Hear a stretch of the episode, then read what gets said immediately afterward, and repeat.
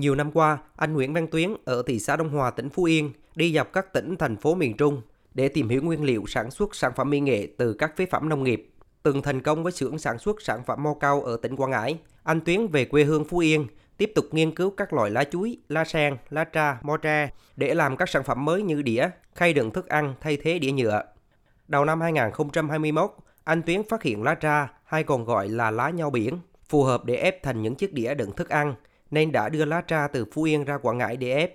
Anh Nguyễn Văn Tuyến đầu tư 120 triệu đồng, làm một máy ép thủy lực. Lúc đầu dùng lá khô để ép, nhưng đĩa không đẹp và dễ vỡ, nên phải dùng lá tươi đã già để ép. Anh Nguyễn Văn Tuyến chia sẻ, tại tỉnh Phú Yên quê hương anh, cây tra được trồng nhiều ở vùng ven biển, nên không lo thiếu nguồn nguyên liệu.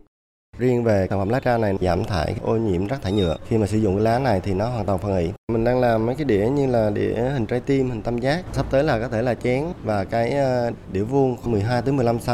Và mình cũng đang tìm giải pháp để mà ghép hai cái lá lại với nhau để ra một cái sản phẩm nó to hơn và nó chắc chắn hơn. Cố gắng duy trì trong năm nay tôi phấn đấu là khoảng 200 ngàn sản phẩm cho cái lá tra này. Khoảng đầu tháng 4 năm ngoái, lô hàng gồm 7.000 chiếc đĩa đựng thức ăn được làm từ lá tra của cơ sở anh Nguyễn Văn Tuyến đã xuất khẩu sang Ba Lan và được đánh giá là sản phẩm thân thiện với môi trường. Do tình hình dịch bệnh COVID-19 vào giữa năm 2021, sản phẩm không được tiêu thụ. Từ giữa tháng 3 năm nay, khi dịch COVID-19 cơ bản được kiểm soát, hoạt động du lịch trở lại, cơ sở của anh Nguyễn Văn Tuyến nhận được nhiều đơn hàng, chủ yếu là các hãng hàng không, công ty lữ hành đặt mua. Cơ sở sản xuất của anh Nguyễn Văn Tuyến phải thuê thêm từ 2 đến 3 lao động mới làm kịp đơn hàng. Anh Đồng Văn Ớt ở thôn Thạnh Xuân, phường Hòa Xuân Đông, thị xã Đông Hòa, tỉnh Phú Yên làm việc tại cơ sở này cho biết.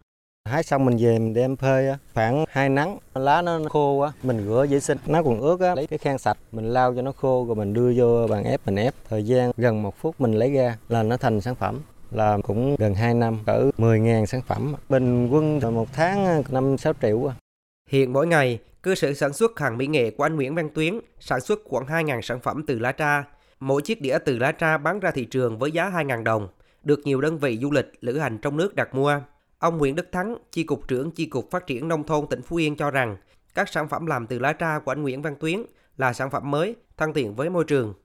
Cơ sở sản xuất các cái sản phẩm từ lá tra rất là hay. Trước hết về ý tưởng bảo vệ môi trường và cái cây tra đặc hữu ở cái vùng biển uh, giúp cho cái việc là vừa phủ xanh vừa che chắn sạt lở.